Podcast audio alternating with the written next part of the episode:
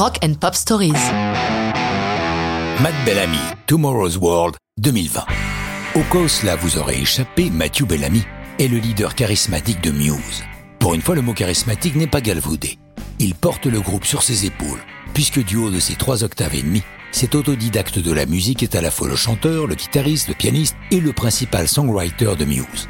Détail pittoresque pour les moins jeunes, son père était guitariste au sein des Tornadoes, premier groupe britannique à s'être classé numéro 1 aux États-Unis avec l'improbable Telstar, chanson à la gloire du premier satellite de télécommunication mis en orbite en 62 autour de la Terre. Mais revenons à notre héros, qui, non content de son travail avec Muse, participe occasionnellement au groupe Jaded Hearts Club et se font également de quelques chansons en solo, que ce soit pour un film, The International, en français l'enquête, ou pour For the Thrones, un album réunissant différents artistes autour de chansons inspirées de la série Game of Thrones.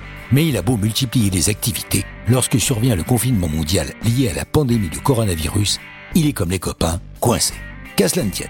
A toujours un fer au feu. Il plonge donc dans quelques morceaux qu'il tient en réserve, jugeant qu'ils ne conviennent pas à Muse, mais qu'il pourrait un jour ou l'autre placer pour une musique de film. Ce sont des instrumentaux un peu éthérés, généralement joués au piano. C'est ainsi qu'il tombe sur la mélodie qui va donner Tomorrow's World, le fameux monde de demain dont tout le monde parle depuis ce printemps 2020, en espérant qu'il soit meilleur que le monde d'avant. Bellamy se veut résolument optimiste. En tout cas, il encourage dans sa chanson à saisir la chance que peut être notre futur une fois le confinement terminé. Il chante Look to tomorrow, the end of our sorrows, our world could be so full of joy. Il explique ainsi son état d'esprit durant le confinement. Cette chanson est le reflet de mon mood durant cette période. Je me suis mieux rendu compte de ce qui était essentiel et j'ai senti grandir en moi un véritable optimisme. Matt a grandi dans les années 80, il est né en 78 en regardant une émission de vulgarisation scientifique pour la jeunesse diffusée par la BBC intitulée Tomorrow's World.